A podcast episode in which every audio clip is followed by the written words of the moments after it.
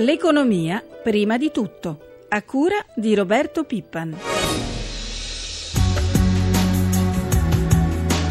The economic recovery gained greater traction in the second half of last year. Nevertheless, the recovery in the labor market is far from complete.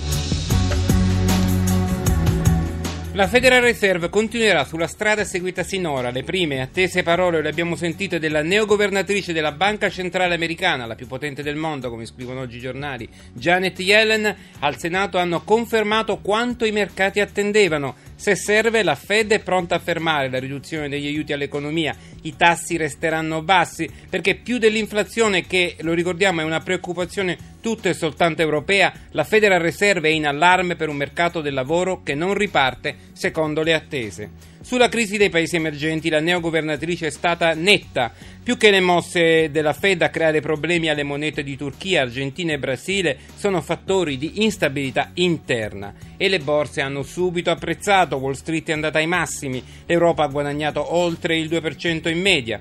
In Italia, in Italia oggi importante test per il Tesoro All'asta 8 miliardi di botte a 12 mesi con lo spread sotto quota 200 si attendono tassi ai minimi storici e domani tocca ai BTP a 7 e 30 anni.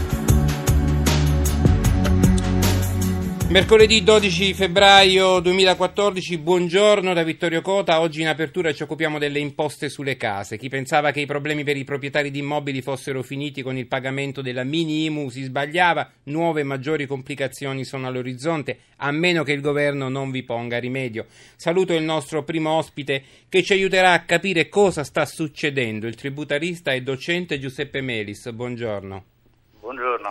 Allora, la bozza di decreto, parliamo il primo argomento, la bozza di decreto preparata dal Ministero dell'Economia e dall'Agenzia delle Entrate per definire il bollettino postale da utilizzare nei versamenti della nuova imposta sulla casa, la IUC, che lo ricordiamo raccoglie l'IMU, la Tari, il tributo sui rifiuti e la Tasi sui servizi locali, prevede che il comune possa richiedere alle poste la stampa dell'importo del tributo, cioè quanto bisogna pagare, e può anche non farlo però, lasciando così ai contribuenti il compito di calcolare l'imposta sulla base di aliquote e parametri decisi nelle varie delibere locali dai comuni. Mm, professore, per lei questo è un nuovo problema, un nuovo pasticcio in arrivo? Ma diciamo che noi eravamo storicamente abituati con l'IMU a pagare un unico tributo, fare un unico versamento, un unico soggetto. Poi, quando, con l'ICI, quando è entrato in vigore l'IMU col governo Monti, già abbiamo dovuto distinguere la quota allo Stato e la quota al Comune. Adesso, con l'introduzione di questa nuova imposta, la Tasi, si introduce un ulteriore profilo di complicazione, perché abbiamo un tributo che non solo si applica sul proprietario, ma anche su colui che occupa. Proprio per venire incontro a questa ulteriore complicazione, la legge istitutiva della Tasi aveva previsto che con questo decreto, a cui lei ha fatto riferimento, sarebbero state stabilite delle modalità di versamento che avrebbero assicurato la massima semplificazione degli adempimenti da parte dei soggetti interessati e sarebbe stato previsto in particolare l'invio di modelli di pagamento preventivamente compilati da parte degli enti. Certo, questo lo diceva la legge di stabilità era previsto. Invece, sì. come lei accennava, il decreto sembrerebbe rendere questo semplicemente un'opzione. Quindi questo significherebbe che i contribuenti, oltre a doversi ricalcolare l'IMU dividendo tra Stato e Comune, dovrebbero farsi l'autoliquidazione anche della Tasi, distinguendo la quota del proprietario e la quota dell'occupante. Del, del, dell'inquilino, quindi? Sì. Esattamente, la cui quota tra l'altro non è fissa, ma varia dal 10 al 30% in funzione di quello che verrà stabilito con il regolamento comunale. E dopodiché dovrebbe vedere quali sono tutte quelle detrazioni, deduzioni e via dicendo che andranno ad essere previste anche qui con un regolamento che il comune andrà ad emanare. Quindi ormai diciamo tutto l'adempimento sui tributi immobiliari è devoluto ai contribuenti ed è un adempimento complesso, tant'è che solo per il saldo della famosa minimu sappiamo che nessuno è stato in grado di autocalcolarselo è dovuto fare riferimento a soggetti esterni. Infatti, poi il problema non è secondario perché ad oggi solo una componente della IUC, la Tari, ha date certe di versamento. C'è anche il problema delle date, che sono il 16 giugno per l'acconto e il 16 dicembre per il saldo. Per la Tasi, invece, i parametri sono tutti da costruire e le scadenze sono lasciate ai comuni, che possono fissarne numero e date in modo autonomo, anche differenziando anche questo è corretto ed è un ulteriore eh, elemento di confusione, possiamo dire. Che, siano, che, diciamo, che vi siano almeno due rate a scadenza semestrale, però anche qui l'adempimento dipenderà dalle modalità attraverso le quali i comuni andranno a fissare le varie date di adempimento, quindi avremo due date per l'IMU, due date per la Tari e due date per la Tasi per questo che era prevista una teorica semplificazione per aiutare il contribuente ad orientarsi in questi numerosi versamenti tramite un importo già definito. Qui, Però in realtà com- è stato costruito un tributo che ciò non consente. Certo, come dicevamo prima, il governo deve intervenire, deve mettere chiarezza, perché sennò veramente per, per tutti noi, per tutti quelli che hanno una casa. E poi volevo... Eh, si paga tanto e male. Eh, ecco. si paga tanto e male. Ecco, poi c'è la questione delle detrazioni perché la TASI presenta grande autonomia nella definizione delle detrazioni che, che, dovrebbero studiate per facilitare le famiglie con più figli e con un reddito abbastanza basso sotto un certo livello. Però sono informazioni di cui il comune non ha ancora immediata disponibilità, anche qui c'è un problema di informazione. Eh, anche qui va fatto un regolamento perché sono previste riduzioni ed esenzioni per abitazioni con l'unico occupante, per quelle di tipo stagionale, per, quelle, ehm, diciamo, per i locali che sono diverse le abitazioni e, e le aree scoperte adibite ad uso stagionale o per uso non, non continuativo ma ricorrente, per i soggetti che, che stanno stabilmente all'estero, eh, per i fabbricati rurali, quindi anche qui poi bisognerà vedere quello che i comuni andranno a stabilire, quindi il soggetto dovrà andare a rintracciare tutte quante le regole Sarà un gran lavoro. In una di queste Professor Melis, volevo chiudere con una domanda sul nuovo catasto, che è anche una questione di cui si discute parecchio. Resta il nodo del gettito. Se le aliquote non cambiano, le imposte col nuovo catasto raddoppieranno, è corretto? Dunque, diciamo una cosa. Eh, mentre nelle imposte sui redditi, grosso modo, esiste un, un'aliquota ideale, nel, nell'imposta sul patrimonio un'aliquota ideale non esiste. Quindi è tutto un problema sostanzialmente di qual è la base imponibile e di qual è il gettito che si vuole riscuotere.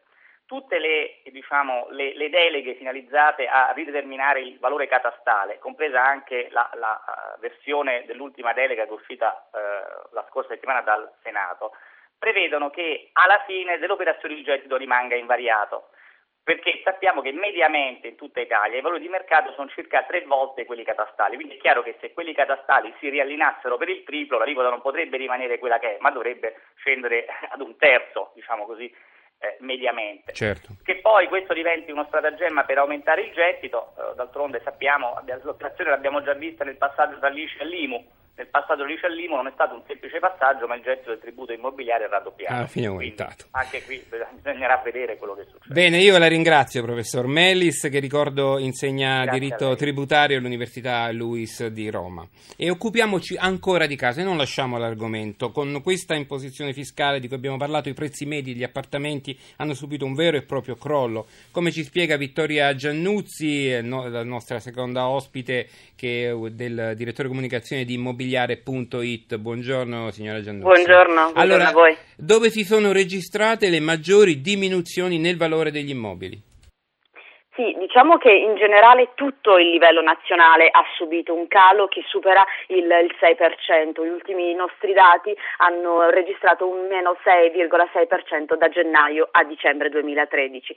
Eh, le eh, località, comunque le città che hanno subito i cali maggiori sono quelle più grandi, quelle di, di dimensioni superiori ai 250.000, eh, ai 250.000 abitanti. E eh, se invece vogliamo ragionare a livello geografico è il sud Italia quello che ha sofferto fatto in, eh, in misura maggiore perché eh, qui il calo arriva a superare oltre il 7%, siamo attorno al meno 7,2%. Il nord in qualche modo prova a tenere fermandosi a un meno 6,1%. Ecco, eh, le faccio una domanda che visto quello che abbiamo sentito dal professor Melis potrebbe sembrare le prospettive per il 2014, per quest'anno, fanno sperare nella ripresa del mercato immobiliare? Diciamo, diciamo, di sì, nel senso che eh, da un lato abbiamo, perché abbiamo più fattori che in qualche modo ci rendono ottimisti su quello che sarà il, il 2014 per il mercato immobiliare.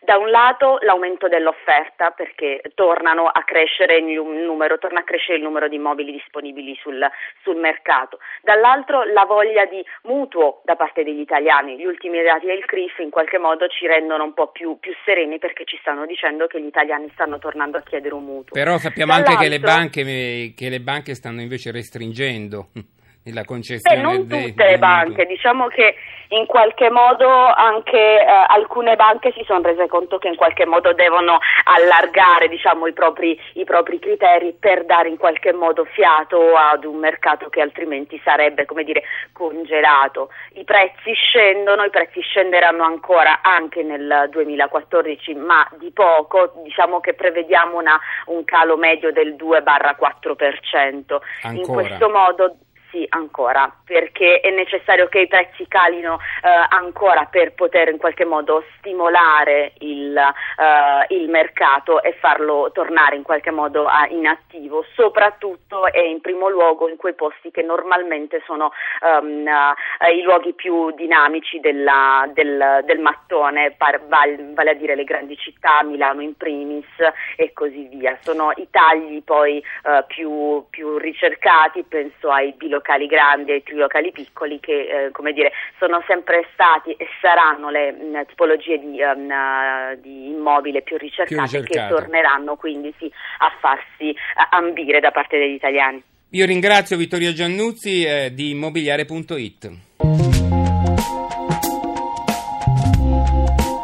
7.51 occupiamoci di imprenditoria. Si tiene a Roma nella sede di sede Rete Imprese Italia la conferenza stampa di presentazione di Senza Impresa non c'è Italia, la manifestazione nazionale che si terrà martedì prossimo. Ieri nell'incontro con il Premier Letta le piccole e medie imprese hanno chiesto fatti concreti. Buongiorno al presidente di Confartigianato Giorgio Merletti. Buongiorno a lei e Allora, buongiorno agli ascoltatori. Prima di parlare della vostra protesta, ieri c'è stato alla Camera il via libera al decreto Destinazione Italia che, lo ricordiamo, va al Senato, non è stato approvato definitivamente e probabilmente verrà messa la fiducia perché c'è poco tempo. Tra gli emendamenti approvati spicca la possibilità per le imprese di compensare per il 2014 le cartelle esattoriali con i crediti vantati nei confronti della pubblica amministrazione, purché eh, certificati e comunque nel rispetto degli equilibri di finanza pubblica, così è scritto nel testo del decreto. Finalmente è una misura che dovrebbe piacervi questa. Beh, eh, ci piace soprattutto perché questa misura l'avevamo chiesta noi come Confartigianato e poi parecchi anni fa ormai, è condivisa eh, da, da Rete Impresa Italia, presentata ma mai attuata. Nel dare un giudizio positivo anche un po' di ironia, perché all'interno di questa cosa le cartelle, quindi se io sono stato un virtuoso pagatore dei miei, o, o, i miei doveri da cittadino, quindi ho pagato le tasse, tutto quello di, eh, dei dipendenti, contributi, eccetera, eccetera, è un paradosso che non posso compensare. Se invece sono stato una persona non virtuosa, un imprenditore non virtuoso, posso eh, compensare. Piuttosto che niente è sempre meglio piuttosto, ma c'è sempre qualcosa che ci fa, come dire, sorridere a denti stretti. I rappresentanti dunque di 4 milioni di imprese, ricordiamo Rete, in, Rete Imprese Italia che riunisce le varie associazioni, dunque scenderanno in piazza, avete organizzato per martedì una protesta. Ma cosa pensate di ottenere in questo momento così politicamente difficile? Beh, innanzitutto mh, una protesta. Mh, Diciamo che il, eh, questa maggioranza che è rimasta silenziosa per anni ha deciso di ehm, scendere in campo. Non è una protesta, però vorremmo che fosse un grido a cui non si può non dare ascolto e questo ovviamente è, ri- è rivolto alla politica. Poi noi ieri nell'incontro abbiamo chiesto due cose Ecco, principalmente. cosa vi ha detto il Premier Letta? Ma abbiamo avuto la, la disponibilità su tutti e tre gli aspetti, uno interventi mirati alla piccola impresa e poi un problema più generale che eh, però richiede altri tempi che sono gli interventi strutturali del Paese e la terza richiesta era quella di avere un incontro perché noi eh, siamo già usciti dalla, dalla scuola materna da parecchi anni e non usiamo ricatti, andiamo a dirglielo alla mamma, ovvero al Presidente della Repubblica. E l'abbiamo ottenuta perché ci, ci si incontra eh, martedì, eh, a prescindere da quello che succederà eh, nel primo pomeriggio. Bene, io ringrazio il presidente di Confartigianato Giorgio Merletti.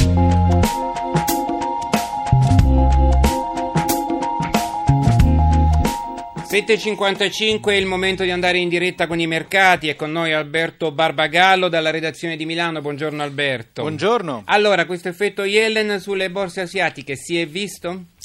Non tanto, il rialzo delle, della borsa di Tokyo è limitato da due novità giapponesi, il calo degli ordini di macchinari e l'aumento dell'imposta sui consumi. Così Tokyo si è fermata più 0,56% con un più 0,96% finora a Hong Kong, Singapore più 0,40%.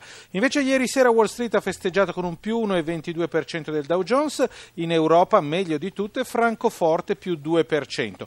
Il nostro Fuzimiba ha guadagnato ieri l'1,04% con forti progressi nel comparto bancario. Andiamo a vedere subito lo spread, come visto. Lo spread BTP Bund è calato a 199 punti base con rendimento effettivo del nostro decennale al 3,68%. Quali sono le previsioni di apertura per le borse europee?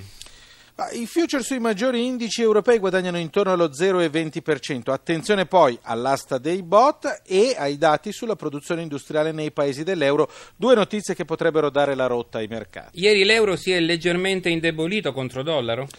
Ma non tanto, le indicazioni di Janet Yellen non hanno avuto grandi effetti. Il cambio euro-dollaro è a 1,36,4. Grazie ad Alberto Barbagallo della redazione di Milano. Per oggi abbiamo concluso. L'appuntamento è per domani da Vittorio Cota, la linea Francesca Malaguti.